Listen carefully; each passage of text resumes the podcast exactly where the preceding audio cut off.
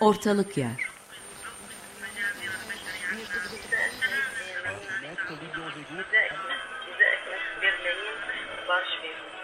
Kuşaklar arası bir telefon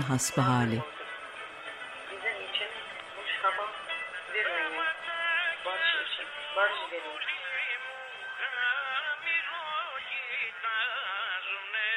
Hazırlayan ve sunanlar Serhan Ada ve Sarp Keskiner.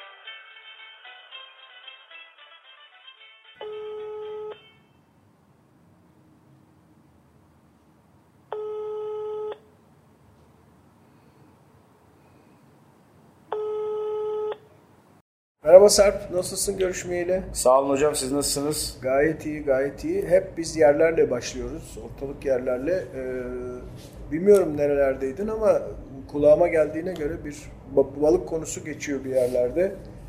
Balık demek, deniz demek. Ee, Sasalı mı sizin oralarda? Oralarda mıydın yoksa? Evet evet herhalde beni orada görmüşler de size haber uçurmuşlar. Ragıp Paşa Dalyanı'na giden yolda. Bu yol nereye gidiyor acaba? Buradan nereye kadar gidilir? Hep benim kafamda şey vardı. Küçüklüğümden beri acaba bu kıyıyı takip etsem burası nereye gider? Ya iyi tamam bu biz körfezin ortasındayız, içindeyiz ama acaba bu kıyı beni nereye götürür? O devam ediyor. Geçen de e, uçakla dönerken yukarıdan böyle kuş bakışı sorumun cevabını etraflıca görme şansım oldu. Nereye gittiğini gördüm. Tabii Ragıp Paşa Dalyanı bayağı da ilginç görünüyor dışarıdan, Evet. yukarıdan bakınca. Daha e, anlaşılır bir e, dalyan e, rengi veriyor değil mi? Ve bizi böyle o hayallerimin beni Foça'ya götüreceğini gördüm. O da çok heyecan verici. Daha da durup dururken hiç fena değil. Evet, e, o zaman ne konuşacağız bugün? Tuz. Dünyanın tuzu.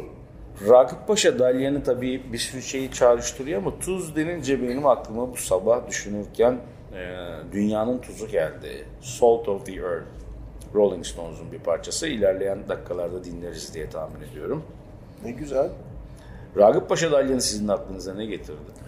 Ee, sen oralara gidince e, bir de üzerine tuzu ekleyince bir anda yakın zamanda okumaya başladığım e, Ahmet Büke'nin Deli İbrahim Divanı e, neredeyse bütün romandaki anlatının e, buharlaştığı bir anda e, tuzu kaldı aklımda. E, çünkü anlatı e, bayağı yaman yaman bir anlatı e, göndermeleriyle satır arasındaki şeyleriyle yani e, anlatıcılık geleneğinin e, sürdürülmesi anlamında da bence güzel. E, ve e, bir anda aklıma e, o geldi. Çağrışım olarak e, Deli İbrahim Divanı geldi. E, ve de e, romanlardaki bu tarihle harmanlayarak e, olayı geriye doğru kurgulamak meselesi anlamında da güzel bir örnek galiba. Salt of the Earth. Tekrar alıp çocukluğuma götürüyor tuz. Çiroz, cumartesi partilerinin değişmez mezelerinden biri. İşte onu almaya Kaluç'a gitmek Karşıyaka'ya. Ee, sonra oyun oynarken Bostanlı'nın işte kovalık yerlerinde e, böyle hevenk hevenk yerden deniz börülcelerinin, deniz fasulyelerinin püskürdüğü bomboş arazilerde zeminin tuzla kaplı olması. Nasıl Çocuk- sinsi bir şeydir değil mi Evet. o? Böyle gözünle görürsün ama kendisi orada mıdır değil midir? Ama her yeri de işgal etmiştir. İlk yaptığım şey şu olmuş böyle. Parmağımı ıslattım tadına baktım o bataklıktaki tuzun. Ve şeyi düşündüm yani tuz sofrada olması gereken bir şey değil mi? Burada ne arıyor? Çok küçüktüm tabii güzel.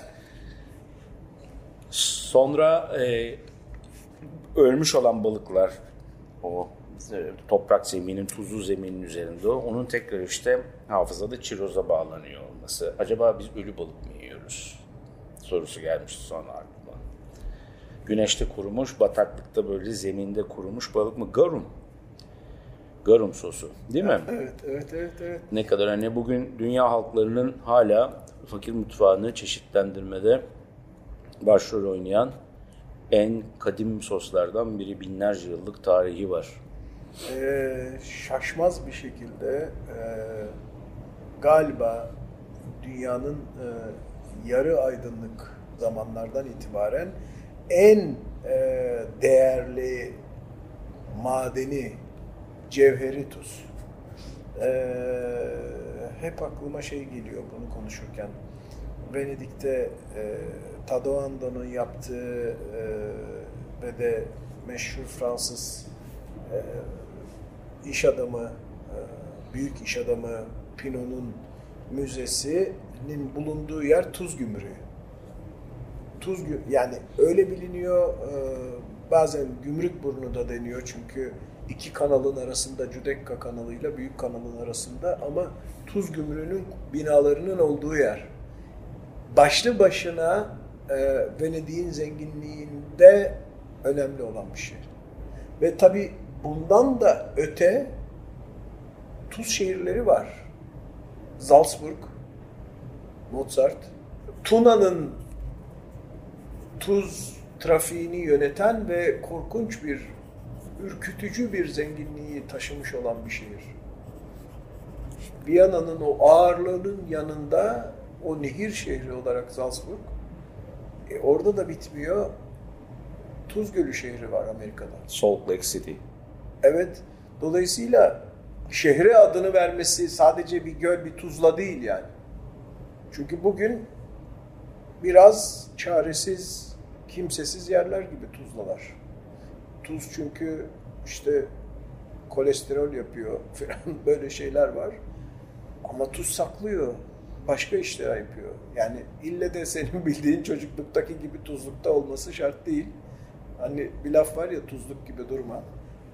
Boş duran şeyler için aslında sayısız deyim de var ama tuzlalar içlerinde birkaç tane flamingo falan olmasa çaresiz yerler etrafımızda. Oysa e, Orta Asya'dan gelen Türkleri de düşünürsen yani eti de saklayan, hayatı da biraz bazen içinde saklayan ama Evet. ölüyü de kokmaktan kurtaran bir şey. Aslında Kutsal yani. evet içine sakladığı her şeyi muhafaza eden e, bir materyal. Evet. E, seyyahların, denizcilerin gıdayı e, uzun zaman yanlarında saklamasına yardımcı olan baş dostlardan bir tanesi. Değil mi? Kilerlerin en önemli unsuru. Ee, yani göçün galiba suyla beraber en önemli yoldaşı. Vazgeçilmez e, bir şey. Ve bugünkü değeri nerelere düştü ben bilmiyorum dünyada hala aranan bir malzeme mi yoksa kaçılan bir malzeme mi? Ne kadar kullanılıyor? Çünkü pek çok ülkede e, gene eti bozarak biraz ama tadını da vererek saklamak için pek çok yerde kullanılıyor. Tam pastırma yazındayız. Program ona denk geldi. Evet. Evet o da o da e, bence Türkiye'nin e, somut ama somut olmayan miras olarak e, ve e, on, ona sahip çıkan e, halkların yaşadığı ülkelerle birlikte UNESCO listesine yazdırabileceği şeylerden bir tanesi. Kesinlikle. Ee, bir de bu tuzun hani herkesin hafızasındaki yeri tabii ki işte az önce verdiğimiz örnek üstünden farklı ama şey hikayesi de geldi benim aklıma bir yandan. Kendi çocukluğumdan yola çıktım. Başka bir arkadaşımın çocukluğu anlattığı e, bir hikaye geldi aklıma. Ayvalıklı bir aile. E, Sarımsaklı'ya girerken küçük bir tuzla vardır ya. Evet. Şimdi abi kardeş e, yolda giderlerken çekişiyorlar. E, abi daha büyük yaş olarak abi şeyi gösteriyor sarımsaklı denizine. Burası benim denizim diyor. E, küçük kız da ağlamaya başlıyor bunun üzerine. Annesi de teselli olarak diyor ki o küçük tuzlayı gösterip burası da senin denizin olsun diyor. Hala geçerken hep böyle oluyor. Burası işte benim denizime geldik. Benim denizim, senin denizin. Bizim denizimiz. Bizim Mare Nostrum vaziyetine evet. kadar getiriyor. Evet. E tabi zaten Tuzla da denizden kazanılmış bir şey. Ee, bir değer aslında. Ve belki de dünyadaki en eski teknolojilerden bir tanesi. Ee, Onun için de hakkında saymakla bitmez dil oyunları var. Ee, İşte dediğimiz gibi şehirler var. Ee, Ama bugün e, Yani e, soframızdaki yeri öküzümüzden sonra mı geliyor bilmiyorum ama e, Fonetik olarak da ama böyle bir takım e, özellikle meyhanelerde, gürültülü meyhanelerde sıkıntıya da yol açabiliyor eğer e, eksikliği hissediliyorsa. İşaret edip bağırıyorsunuz garsona tuz diye ya size buz ya da muz getirebiliyor. Böyle durumlar da olabiliyor. Tuzun e, siyaseten koktuğu ülkelerin de deniz kıyısında olması çoğunlukla enteresan değil mi? Evet ama hangi denizler olduğuna da bakmak lazım tabii ki. Yani e, ben Akdeniz'i biraz kenarda tutuyorum çünkü e, başına gelenlerin bitmeyeceği bir deniz olarak belki düşünmemiz lazım. Sizin e, İzmir Kültür Platformu girişiminin yıllığı için yazdığınız bir yazı vardı.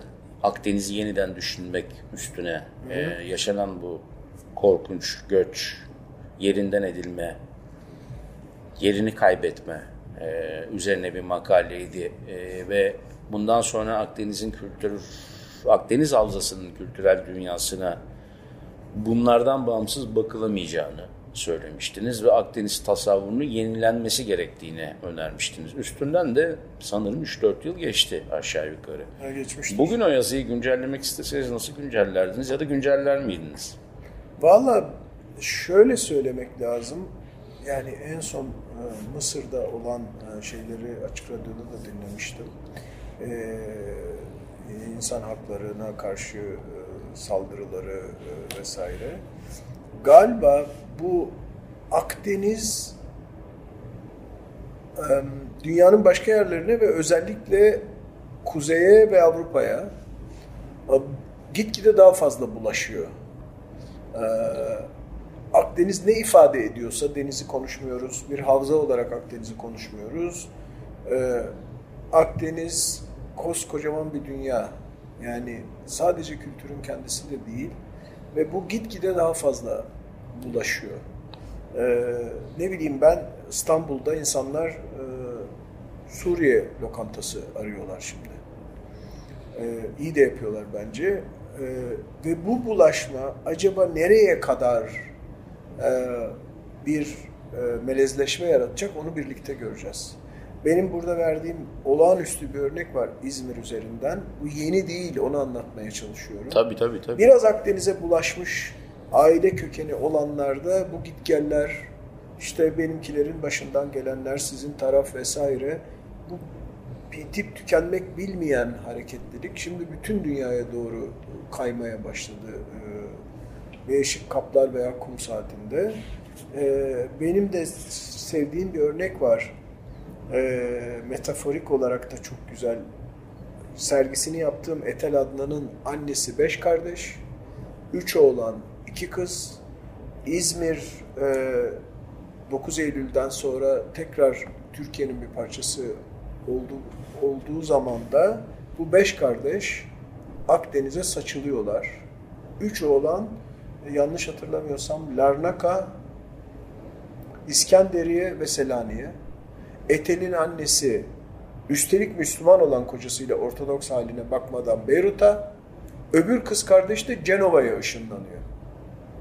Yani İzmir sönmekte olan bir güneşmiş, batmakta olan diyelim, sözün meclisten dışarı ve ışınları böyle yayılıyor e, gibi e, e, Akdeniz'in daha ziyade güneyine ama beş bir tarafına aslında.